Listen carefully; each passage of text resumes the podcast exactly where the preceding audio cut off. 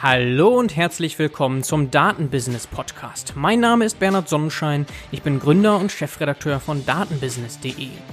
Ich werde hier verschiedene Themen der Datenwertschöpfung besprechen, mal allein und mal mit tollen, hochkarätigen Gästen, nämlich den Machern der Datenwirtschaft.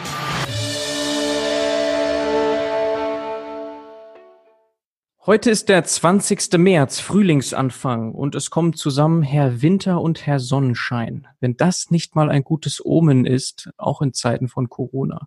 Herzlich willkommen, Herr Dr. Winter.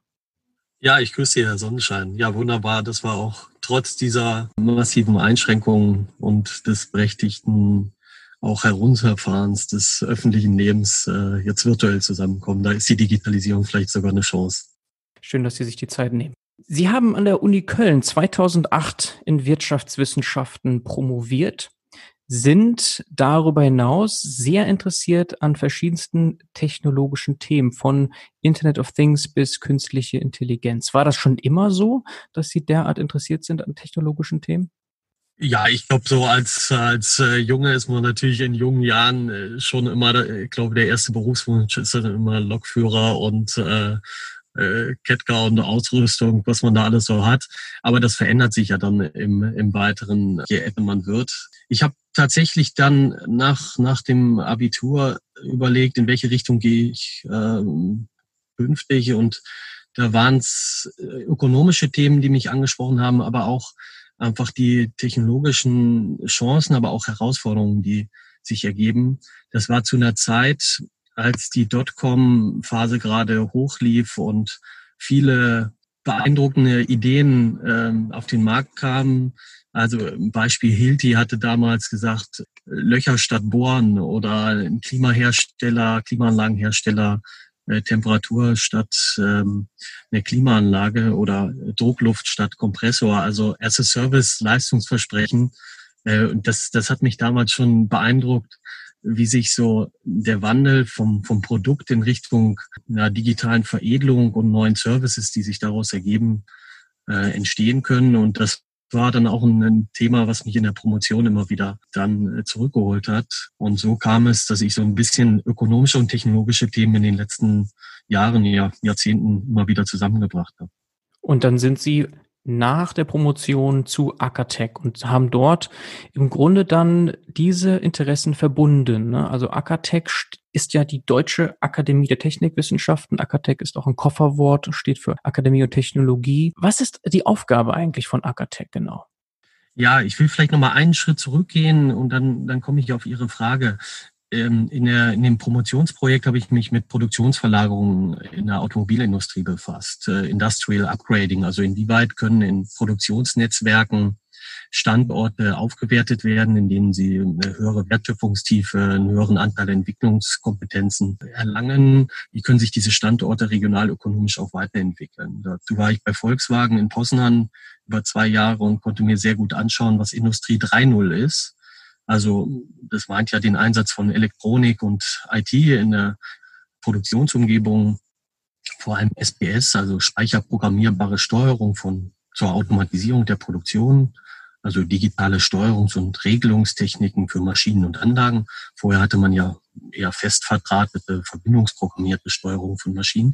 Also das war wirklich Industrie 3.0, was man damals sehen konnte, was in, in modernen Produktionsstätten schon verbaut wurde und betrieben wurde. Äh, und dann kam ich, wie Sie sagten, 2008 zu Apetec. Und das ist ja die Wiege des Konzeptes der Industrie 4.0. Das wissen die wenigsten. Ähm, ich muss dazu sagen, war mir auch gar nicht klar tatsächlich. Also, dass das überhaupt ein deutscher Begriff ist, war mir lange nicht klar und dass man im Ausland sogar Industrie 4.0 ebenso schreibt mit IE gerne. Ja, Sie sagen es. Also zumindest in China tut man das. Äh, die, die Amis nennen es und erweitern es auch ein bisschen Industrial Internet. Es gibt noch ein paar andere äh, Termini. Aber ja, wir haben das 2011, 12, 13 haben wir uns die Frage gestellt, wie sieht auch im Nachhinein so einer Krise 2008, 2009 äh, Lehman Brothers äh, Finanzsystem äh, bricht zusammen, Sie, Sie äh, haben das verfolgt. Wie kommt ein sehr produktionsgetriebener, industriestarker Standort wieder auf die Beine?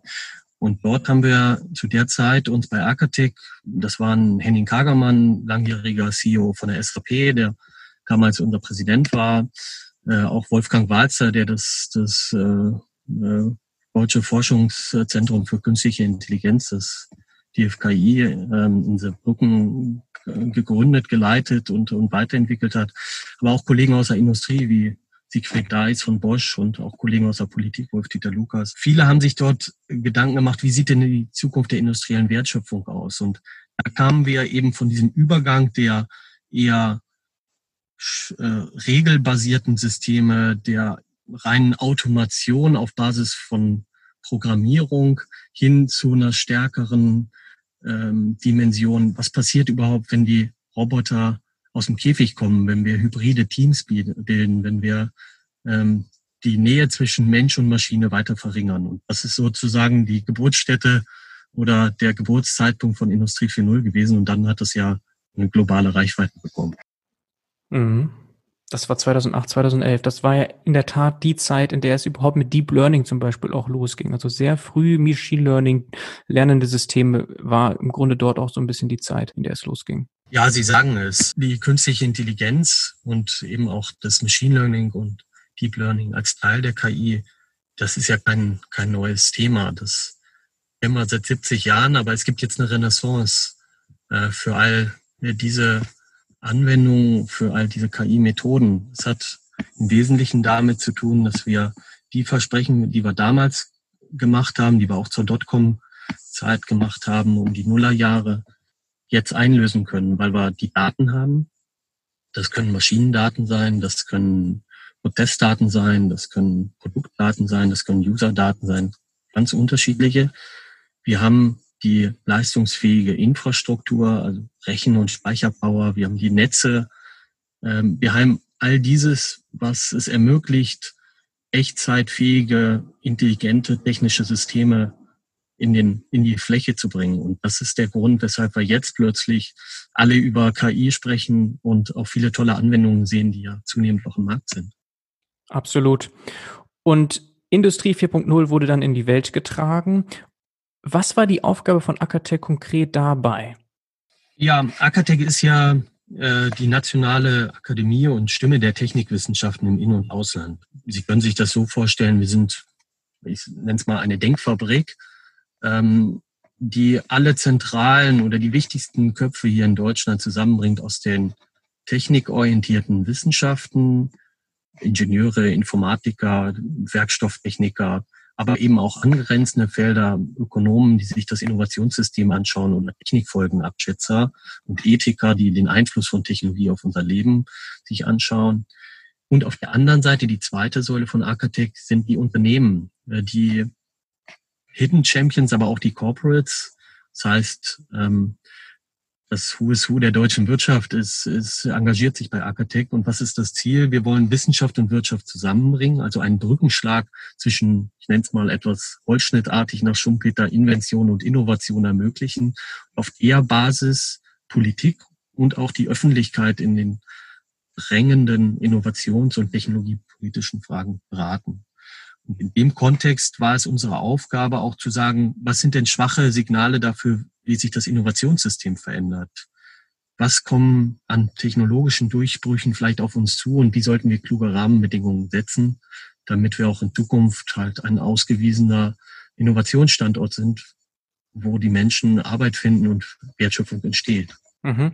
Und wenn Sie sagen, Zusammenbringen von Wissenschaft und Wirtschaft, wie muss man sich das konkret verstehen? Da, da, da gibt es dann ähm, Aktivitäten, Events, Publikationen und ähnliches? Oder was ist da der Kern eigentlich des Zusammenbringens?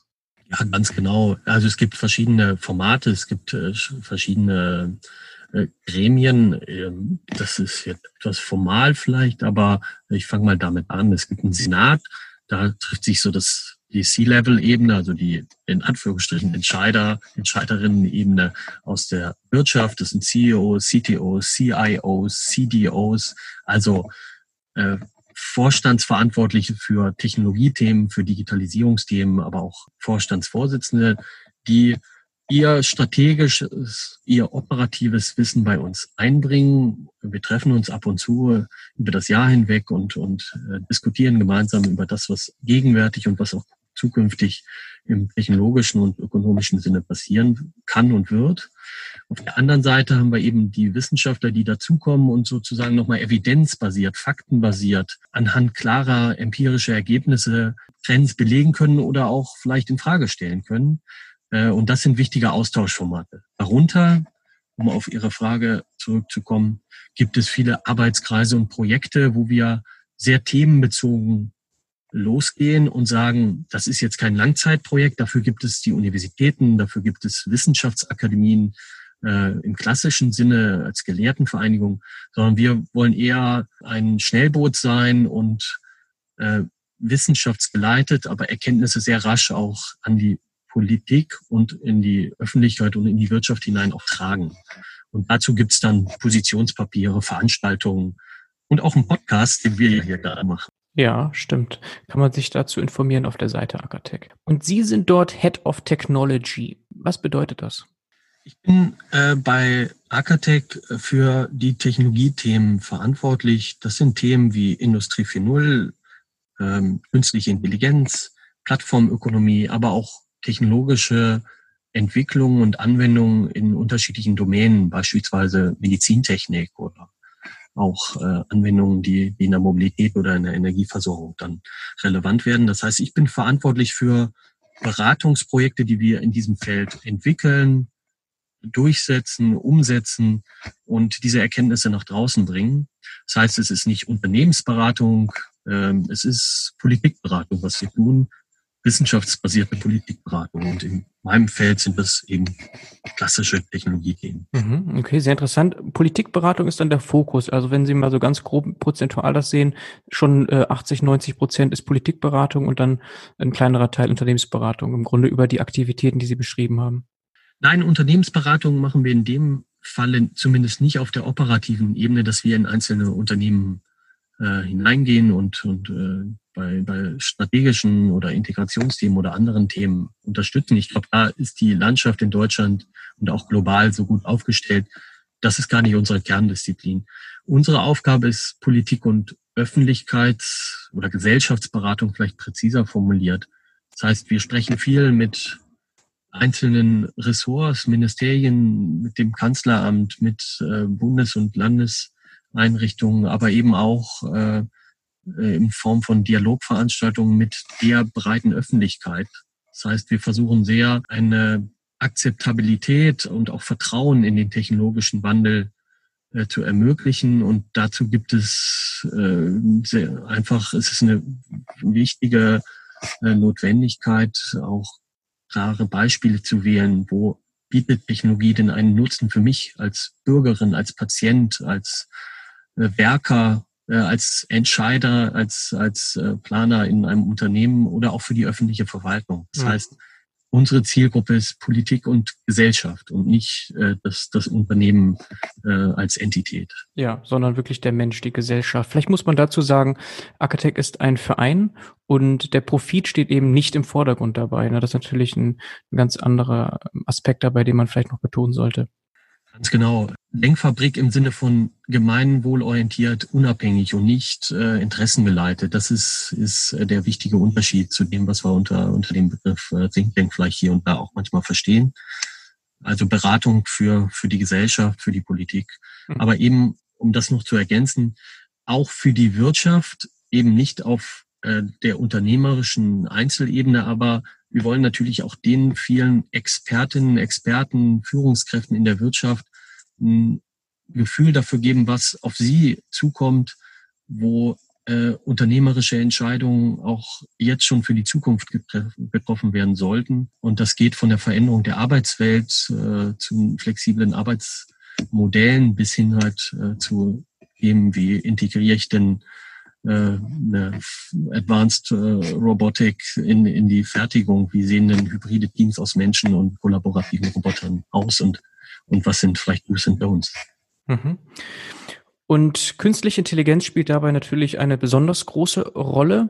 Sie nehmen da eine führende Rolle ein als Managing Director der Plattform Lernende Systeme. Kann man das so eine Art Spin-off, das als eine Art Spin-off betrachten von Akatech? Ja, das kann man so verstehen. Das ist ein Projekt von Akatech. Das Projekt äh, führen wir gemeinsam mit dem Bundesministerium für Bildung und Forschung durch. Also der Akatech-Präsident Karl-Heinz Streibig und die Bundesforschungsministerin Anja Karliczek leiten diese Plattform.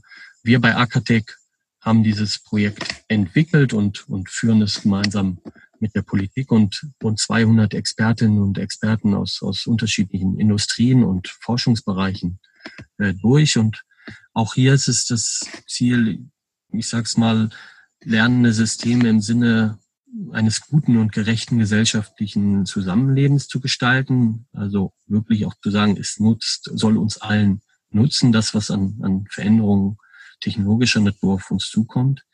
Aber natürlich wollen wir auch die vorwettbewerbliche Zusammenarbeit in dem Feld äh, zwischen den Unternehmen fördern. Wir wollen den Technologie- und Innovationsstandort Deutschland in dem Feld ähm, fördern, weil wir natürlich auch wissen, bei den bei vielen Leistungskriterien oder Indikatoren wie Venture Capital, wie Patenten, wie bei Forschungspublikationen in, in Top Journals sind wir nicht auf eins und auch nicht auf zwei. In einzelnen Nischen sind wir weltweit sehr gut, aber natürlich immer den Wettbewerb aus Asien und auch, auch Nordamerika.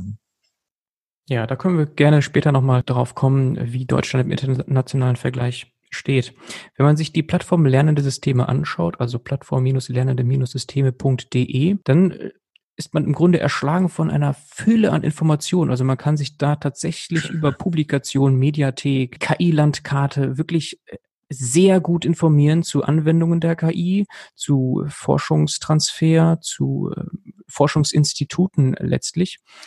Ähm, ist das auch der Kern hierbei? Das heißt, wieder zusammenbringen Unternehmen, Wissenschaft über eben alle diese Formate, Aktivitäten und äh, vor allem auch Arbeitskreise, die Sie schon erwähnt haben. Ich habe zum Beispiel gesehen, es gibt einen Arbeitskreis für die Geschäftsmodellinnovationen, ja, und auch da werden dann ähm, eben Publikationen erstellt. Das heißt, ist das korrekt? Es gibt wieder verschiedene Arbeitskreise, die organisiert werden durch industrielle Partner und, ähm, und Forscher letztlich von Universitäten, die zusammenarbeiten und entsprechende Empfehlungen ableiten. Ja, das ist, äh, ist äh, absolut richtig. Mir ist an der Stelle wichtig, dass wir nicht nur einen Arbeitskreis sind, wo wir viele Sitzungen machen, aber vielleicht nur zentimeterweise vorankommen. Äh, das Gegenteil ist, glaube ich, in, in vielen Bereichen der Fall. Also wir wollen eine Aufbruchsstimmung erzeugen. Wir wollen ähm, begeistern für ein Thema, was, wo wir heute noch nicht wissen, wie der Ausgang in verschiedenen Branchen und, und Gesellschaftsbereichen sein wird. Aber wir wollen zeigen, KI ist weder äh, der Heilsbringer für alles, äh, was wir an, an Herausforderungen äh, für die Menschheit äh, sehen. KI heilt nicht komplett äh, Volkskrankheiten. Umgekehrt ist aber KI auch nicht nur ein Schreckensmonster oder ist ein Schreckensmonster ähm, im Sinne von, von einer Superintelligenz, die hier die äh, Herrschaft irgendwann übernimmt.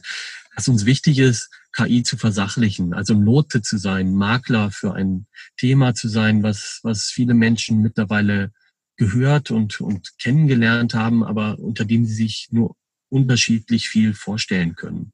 Mhm. Ähm, ich glaube, in den breiten Teilen der, der Unternehmen ist das Thema präsent und viele haben ja auch äh, Pilotprojekte auf den Weg gebracht.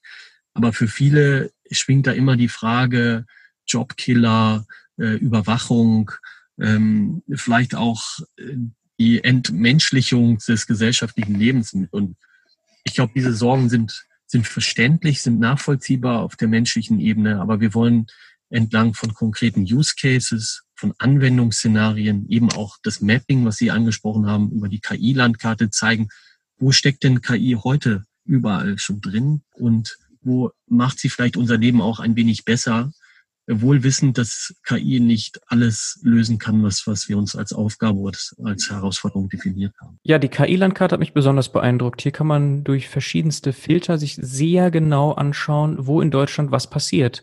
Ähm, ist das so ein bisschen das Herzstück dieser Plattform, zumindest was die Online-Präsenz angeht? Ja, das kann man sicher sagen. Als wir vor knappen Jahr darüber nachgedacht hatten, wie können wir denn zeigen, was die Unternehmen, was auch die Forschungseinrichtungen in Deutschland in dem Feld machen, als wir diese Idee hatten und sagten, äh, mappen wir das mal, zeigen wir, zoomen wir mal rein in die Regionen. Das findet ja nicht nur in äh, Hamburg, Berlin, Frankfurt oder München statt, sondern äh, das findet auch im, im ländlichen Raum statt oder in, in, in der Fläche. Ähm, dann, da waren wir war uns noch nicht bewusst, welchen, welchen äh, Erfolg wir auch damit haben werden. Denn wir haben jetzt rund 350.000 äh, Klicks auf der Landkarte und Website. Wir haben fast 100.000 aktive User.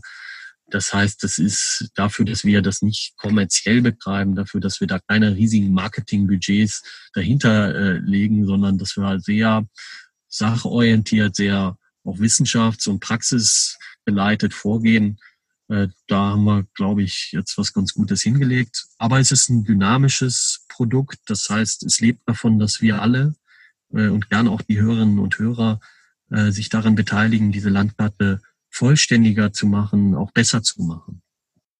Das ist sehr beeindruckend, was Sie dazu gerade erzählt haben zur Plattform, zur KI-Landkarte. Sie hatten eben schon einmal den Vergleich Deutschland und ähm, ja im Grunde internationaler Vergleich angeschnitten. Ähm, was würden Sie da sagen? Wie steht Deutschland im internationalen Vergleich? Ja, im internationalen Vergleich, äh, glaube ich, muss man schon ein realistisches Bild wählen. Deutschland ist Weltmarktführer sicher bei, beim Engineering und der Produktion von intelligenten, komplexen Produkten sei es Fahrzeugen, Werkzeugmaschinen, Medizingeräten oder auch Gebäudetechnik. Aber wir sehen natürlich, dass der Wettbewerb in diesem Feld sehr intensiv ist und dass wir auch eine äh, klare Unterscheidung wahrscheinlich treffen müssen zwischen dem, was im B2C-Bereich, also im consumer-orientierten Bereich passiert und was im industriellen Kontext passiert. Im B2C-Bereich, wenn wir an all die Plattformen denken, Google, Facebook, Amazon und die, die Apps, die es alle gibt, von TikTok bis äh, WhatsApp and you name it, äh, dann sehen wir, dass wir in diesem Feld in der plattformbasierten Ökonomie sicherlich äh, Nachholbedarf haben oder auch insgesamt äh, in der schwächeren Position sind. Aber was mir Hoffnung gibt, ist, dass wir einfach aufgrund unseres starken industriellen Rückgrades, das wir in Deutschland haben, äh, für die Zukunft durchaus auch noch einige Assets haben. Ja, also im Grunde B2B Services in diesem Bereich, da könnte Deutschland noch eine führende Rolle einnehmen. Genau, wir erleben ja gerade einen globalen Innovationswettlauf. Der wird momentan massiv eingetrübt durch, durch die Pandemie, durch Corona, was wir heute äh, gegenwärtig haben, auch durch eine Rezession, in die wir vielleicht hineingeraten werden. Aber ich glaube, es wird der Zeitpunkt kommen, und so war das auch in den vergangenen Krisen, wo es dann auch wieder nach oben geht. Äh, und äh, wenn wir es schaffen, aus, aus dieser Situation dann auch gestärkt hervorzugehen, wie wir es 2008 und 2009 eben aufgrund unseres starken industriellen Kerns geschafft haben, dann bin ich ganz zuversichtlich. Aber klar, äh, um es vielleicht in einem Satz zu sagen, Deutschlands Vorreiterposition liegt darin, dass wir Ausrüster der Welt sind. Und das wollen wir sich auch festigen. Aber in, in, in China setzt man äh, auf, ein, auf kurze Entscheidungswege, auf Kapitalintensität, auf einen großen Binnenmarkt, in dem ich äh, skalieren kann und auch erproben kann. Und auch in Amerika sehen wir als globaler Vernetzer äh, auf der privatwirtschaftlichen Seite, dass uns da doch Schwergewichte im Wettbewerb auch natürlich gegenüberstehen.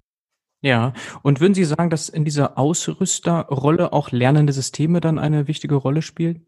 Ja, äh, ganz, ganz äh, zwingend. Also äh, im Grunde, wir haben ja vorhin über das Thema Industrie 4.0 gesprochen. Die Zukunft wird ja so aussehen, das ist meine feste Überzeugung, äh, dass in der Fabrik intelligente Maschinen und Industrieroboter die Menschen von körperlich schwerer oder gefährlicher Tätigkeit und eintöniger Routine-Tätigkeit entlasten werden die Distanz also zwischen Mensch und Maschine verringert sich und dafür brauche ich lernfähige Industrieroboter, die eben aus dem Käfig kommen, die jetzt Hand in Hand mit dem Menschen zusammenarbeiten, die flexibel einsetzbar sind und dafür brauche ich Sensorik, dafür brauche ich KI, dafür brauche ich Aktorik.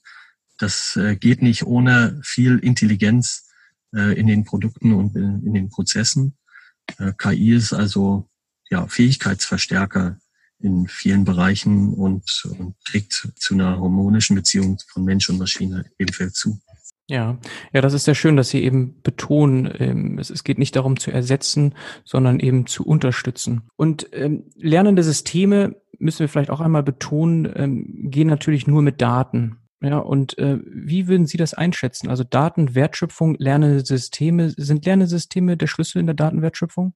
Ja, absolut. Also lernende Systeme sind die nächste Stufe der Digitalisierung. Maschinen, Roboter und Softwaresysteme erledigen schon heute auf Basis von Daten ja selbstständig sehr abstrakt beschriebene Aufgaben, ohne dass jeder Schritt jetzt spezifisch vom, vom Menschen programmiert wird. Ähm, solche lernenden Systeme beruhen eben auf, auf Technologien und Methoden der KI. Und äh, das ist sozusagen nicht denkbar, wenn ich keine Daten habe. Ohne Daten keine KI und äh, ohne KI auch nicht die Versprechen, die wir äh, in der Vergangenheit und auch jetzt in der Gegenwart eingegangen sind. Daten sind also die Grundlage und das Trainingsmaterial für lernende Systeme. Ein Durchbruch wurde ja, Sie hatten es angesprochen, in den letzten Jahren mit dem Deep Learning erreicht, das auf einer Weiterentwicklung künstlicher neuronaler Netze fußt. Also neuronale Netze umfassen ja mehrere Schichten bestehend aus einer Vielzahl künstlicher Neuronen, die miteinander verbunden sind und auf Eingaben von Neuronen aus den vorherigen Schichten reagieren. Und in der ersten Schicht wird etwa ein Muster erkannt, auf der zweiten Schicht ein Muster von Mustern und so weiter. Und so liefert das Netz dann vielleicht ein falsches Ergebnis. Vielleicht aber passen die Entwickler die Verbindungsstärke zwischen den Neuronen auch äh, an. In dem Fall beim Deep Learning ist es anders. Hier werden die Abstraktionsschichten nicht vom Menschen vorgegeben, sondern sie entstehen aus den Daten selbst heraus. Das System generiert also sein Vorhersagemodell selbst. Und das ist, ist einfach ein revolutionärer Durchbruch. Genau, und Deep Learning ist besonders hungrig, was die Datenmenge angeht. Ist der deutsche Mittelstand, man kann das natürlich nicht pauschalisieren, aber schon so weit, was die Datenmengen angeht? Ähm, was würden Sie da sagen? Also für lernende Systeme, ist da der deutsche Mittelstand vorbereitet? Ich bin fest davon überzeugt, dass die, die äh, Datenschätze der, der intelligenten Gegenstände und Maschinen, wer die hebt, der wird im Grunde auch, auch das äh, Geschäft der Zukunft mitbestimmen. Und Ihre Frage auf den Mittelstand bezogen, ich bin da eher ein bisschen skeptisch, weil kürzlich ähm, BTG, also Boston Consulting, eine Umfrage veröffentlicht hat, wonach etwa die Hälfte der deutschen Unternehmen sich mit KI beschäftigt. Das kann man jetzt im Sinne des äh, Glas ist halb voll positiv sehen, aber es heißt auch, dass viele sich damit noch gar nicht beschäftigen. Die Hürden, vor denen sich insbesondere der Mittelstand bei der Einführung von KI ähm, sieht, ähm, die scheinen sehr groß zu sein. Also viele Unternehmen fürchten offenbar, dass KI nur mit hohem Ressourcenaufwand umzusetzen ist. Auch fehlen und da wollen wir als Plattform lernende Systeme ja auch Awareness schaffen oder auch Orientierung, Lotse sein. Vielen fehlen auch passende Beispiele. Inwieweit betrifft denn jetzt KI äh, mein Geschäft? Inwieweit sind denn Daten für, für die Geschäftsmodelle der Zukunft für mich relevant oder wie tragen Daten auch dazu bei, eine höhere Produktivität oder Prozessverbesserung zu erreichen? Also ich glaube, da ist noch Luft nach oben.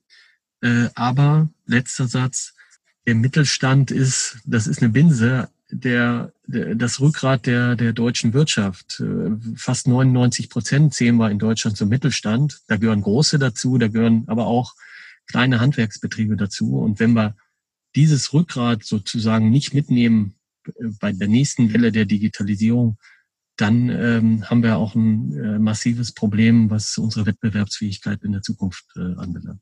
Ja, also das macht Deutschland eben besonders, dieser hohe Prozentsatz am, am Mittelstand. Aber wie Sie sagen, die Hausaufgaben müssen gemacht werden und wenn nicht einmal die Awareness da ist, dann wird es sehr schwierig, entsprechende Lösungen zu finden. Das heißt, es sieht so aus, erstmal Daten sammeln und dann sind die lernenden Systeme vielleicht eher Zukunftsmusik in den allermeisten Fällen für den deutschen Mittelstand, weil wirklich erstmal einfachere Wege gefunden werden müssen, den Wert der Daten zu heben. Das kann man wahrscheinlich tatsächlich so zusammenfassen, ähm, Ihrer Einschätzung nach. Ne?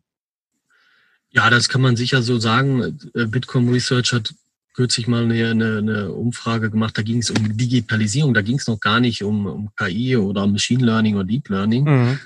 Da sagten rund 50 Prozent der befragten Geschäftsführer und Vorstände deutscher Unternehmen, repräsentative Umfrage, dass sie sich beim Thema Digitalisierung abgehängt oder hinterherhinkend einschätzen.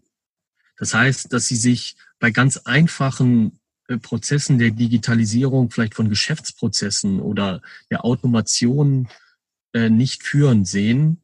Äh, Im Umkehrschluss heißt das, dass wir hier viel Aufklärung einerseits machen müssen, aber ich glaube, es ist kein Erkenntnisproblem, sondern eher ein Umsetzungsproblem. Das heißt, wir brauchen, und das machen wir in der Plattform Lernende Systeme, konkrete Leitfäden. Wie entwickle ich denn ein KI-basiertes Geschäftsmodell? Äh, was kann denn, wie kann denn KI die Prozesse äh, in meinem Unternehmen äh, verbessern? Also Condition Monitoring oder Predictive Maintenance. Sie kennen diese Beispiele alle. Aber wie finden wir auch konkrete Beispiele, wo ich produktbezogen vielleicht mich im Wettbewerb differenzieren kann? Da braucht es gute Beispiele, da braucht es weiteren auch äh, klare ähm, Ansprache, glaube ich, derjenigen, die jetzt vor der Entscheidung stehen, wie komme ich durch diese Krise, die wir gegenwärtig haben, aber wie bereite ich mich auch darauf vor, was nach dieser Krise kommt. Und da, glaube ich, gestärkt aus dieser Krise hervorgehen, das ist das Mittel. Und da kann Technologie und konkret auch digitale Anwendungen, digitale Dienste auch sicherlich ein Schlüssel sein. Ja, und Sie nutzen dann auch anscheinend die Netzwerke über Digital-Hubs, wenn ich das richtig sehe, über die KI-Landkarte? Oder wie sickern die Informationen, die Erkenntnisse weiter? Gut, wir sind mit, mit sehr vielen äh, Playern im Innovationssystem im Austausch. Die von Ihnen angesprochenen Hubs des Bundeswirtschaftsministeriums sind ein, ein zentraler äh, Leuchtturm oder sind äh, Anlaufstellen in der Fläche. Es gibt aber auch die Mittelstand 4.0 Zentren, es gibt die Kompetenzzentren äh, für maschinelles Lernen des, des Forschungsministeriums, es gibt die IHKs, die Kammern, die in der Fläche aktiv sind. Ich glaube, das kann nur gemeinschaftlich gelöst werden. Wir können als Info-Hub, als Beispielgeber, als Ratgeber vielleicht auch als diejenigen, die ähm, konkrete Orientierung bieten in Form von äh, Leitfäden, Best Practices, Good Practices, vergleichbaren ähm, Beispielen, die wir aus unterschiedlichen Domänen zusammenbringen, Erfahrungsberichten auch von Unternehmern und Unternehmerinnen, die schon äh, vielleicht Thought Leader oder auch, auch äh, in, in vielen Fällen schon äh, sehr äh, weit in der, in der Integration sind. Das können wir zusammenbringen, aber am Ende äh, die Umsetzung und äh, das, das Ausrollen, das ist eine Aufgabe für uns alle. Äh, und da wollen wir einen wichtigen Beitrag leisten. Mhm. Ja, genau. Sie betonen aber eben diese Hands-on-Mentalität. Also einfach nur Leitfäden und Publikationen bringen da wenig. Man muss eben die positiven Beispiele hervorheben und, ähm, und da eben die Unternehmer eben mitnehmen. Welche positiven Beispiele können Sie denn nennen? Was fällt Ihnen da also als erstes ein für den Einsatz lernender Systeme?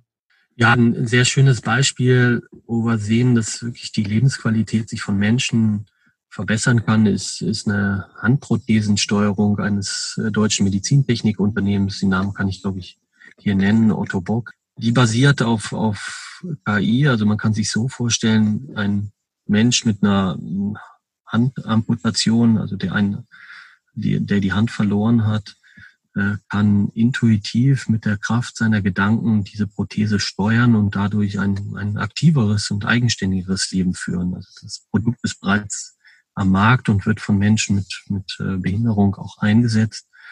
Mhm. Das heißt, hier gibt's wirklich Hightech, was auf Mustererkennung und KI beruht und, und den Menschen also mehr Lebensqualität zurückbringt. Das finde ich ein ein sehr schönes Beispiel. Ich kann gerne im Detail noch mal was dazu sagen. Ja, das würde, also zumindest was die Datenakquise angeht, das würde mich tatsächlich interessieren, wenn Sie da irgendetwas zu sagen könnten.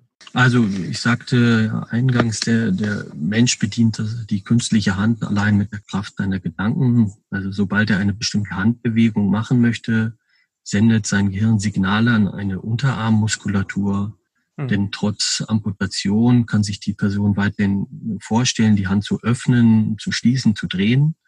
Und äh, dabei aktiviert der Mensch die verbliebene Muskulatur äh, im Stumpf äh, technisch gesehen. Es gibt äh, acht äh, Elektroden, die die Prothese, die im Grunde die eingehenden Signale äh, misst und äh, daraus Muster ableitet, die zu einzelnen Bewegungen gehören. Die Signale und Muster kann die intelligente Prothese dann klassifizieren, kann sie äh, verstärken, um sie schließlich in eine Handbewegung zu übersetzen. Hm, hm. Aber sie wird ja wahrscheinlich schon vortrainiert sein. Das heißt also, es geht nicht nur um die Signale des Patienten in dem Sinne, sondern tatsächlich diese Prothese ist intelligent, weil sie schon Daten gesammelt hat im Vorfeld, nehme ich an. Ja, genau. Und dann geht es darum, den Menschen und die Maschine auf diese Interaktion zu trainieren. Ne? Es ist ja im Grunde aus einer medizinischen Sicht macht so eine selbstlernende Prothese nur dann Sinn, wenn die Prothese vom Nutzer lernt und nicht wie bislang äh, bei, bei Prothesen umgekehrt. Also die erste Einstellung nimmt ein Orthopädietechniker vor, doch eben am Ende ist es ist eine App, die es den, den Patientinnen und Patienten dann erlaubt, die, die Steuerung selbst zu optimieren. Ach so, okay, weil ich dachte jetzt tatsächlich, es geht da um äh, so Transferlernen, dass also tatsächlich schon das meiste im Grunde vorgelernt ist, aber sie sagt tatsächlich, nein, das meiste wird am Patienten selber gelernt, individuell? Ja, Sie müssen sich vorstellen, eine, eine Prothese ist ja wirklich Losgröße eins. Das ist ja nicht ein Massenprodukt, äh, was ich schon äh, vorab konfiguriere und dann ausrolle und ab und zu mal ein Update mache. Ja, guter Punkt. Also hier geht's darum, ähm, Bewegungsmuster einfach einzutrainieren, zu verfeinern und, und zu speichern, damit die Prothese dem, den Anforderungen des Menschen, den, den Präferenzen, den, den Bedarfen äh, folgt. Äh, und das kann ich äh, nur sehr bedingt natürlich vorab äh, trainieren. Ne?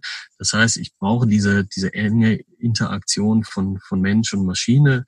Ich muss das antrainieren, ich muss den Muskeltonus verstehen, ich muss im Grunde äh, dahin kommen, dass die, äh, die, die Prothese zu 100 Prozent äh, passfähig zu dem, zu dem individuellen Nutzer ist. Ne? Eine Prothese, die, die Prothesensteuerung kann, kann mehr Signale verarbeiten und mehr Handbewegungen auslösen als, als jetzt ein konventionelles System. Es kann sich schneller und präziser und intuitiver halt äh, durch ihre Steuerung tun. Und das ist das Interessante hier. Da kann KI am Ende einen konkreten Nutzen oder zu einer Verbesserung auch beitragen. Deswegen hat mich das Beispiel ähm, doch äh, durchaus beeindruckend. Vielleicht noch ein zweites Beispiel, ein ganz anderes Feld und es ist mir wichtig, das auch immer zu zeigen. Es gibt da sehr unterschiedliche Anwendungsgebiete und deswegen, ähm, wenn wir nochmal auf das Eingangsthema zurückkommen, Hype versus äh, Schreckensgespenst, äh, wir können, glaube ich, sehen, dass wir in, in fast allen Lebens- und Arbeitsbereichen auch äh, Technologien haben, die, die den Menschen entlasten oder auch vor Gefahren schützen, ohne dass, dass es eine hundertprozentige Sicherheit oder eine hundertprozentige Passfähigkeit vielleicht dann am Ende geben kann. Das ist, ist äh, glaube ich, auch wichtig. Also um auf das Beispiel zu kommen, das ist noch ein Entwicklungsprojekt. Äh, es geht da um eine autonome Unterwasserinspektion von Offshore-Industrieanlagen. Sie können sich das vorstellen, äh, ein aufwendiges und teures und auch riskantes Unterfangen. Nehmen wir mal an, äh, vielleicht eine, eine Bohrinsel oder auch eine, eine Windkraftanlage auf hoher See. Da haben Sie hohen Wellengang, da haben Sie Windstärken. Das ist im Grunde äh, nichts für äh, äh, sanfte Gemüter. Mhm. Und äh, es gibt sogenannte remotely operated vehicles, äh, also äh, ferngesteuerte Tauchfahrzeuge und eben spezialisierte Taucher, die äh, über sehr waghalsige Manöver dann Wartungsarbeiten im Meer äh, durchführen. Und das wird begleitet und unterstützt dann von, von einem oder auch, auch äh, mehreren Wartungsschiffen. Ja, sehr gefährlich, das kann man da wohl sagen. Ja. ja. Und das kostet einen hohen sechsstelligen Eurobetrag pro Einsatztag auf See. Äh, das heißt, es ist kostenintensiv, es ist eine Herausforderung für den Menschen, auch eine Gefahr und es ist äh, aufwendig in der Umsetzung. Und das Deutsche Forschungszentrum für Künstliche Intelligenz hat jetzt einen autonomen Roboter entwickelt, der eben eine Unterwasserinspektion von, von Offshore-Anlagen künftig deutlich vereinfachen kann. Also autonom, das heißt nicht ferngesteuert, sondern einfach dank Sensorik, dank künstliche Intelligenz auch in der Lage, sich in unstrukturierten Umgebungen ohne permanenten, des, äh, permanenten Eingriff des Menschen äh, sich zurechtzufinden und äh, Schritte auszuführen, die zur Wartung halt der Anlage beitragen. Mhm. Und das ist, glaube ich, nochmal ein weiteres Beispiel, wo wir sagen, da wollen wir gar nicht den Menschen hinschicken, da müssen wir ihn vielleicht auch nicht zwingend hinschicken, sondern es sind Bereiche, äh, sei es die Wartung oder auch äh, Rettungseinsätze, Katastropheneinsätze, wo wir dankbar sein können, dass uns Technologie vielleicht hilft, wo sie uns vorher noch nicht helfen konnte.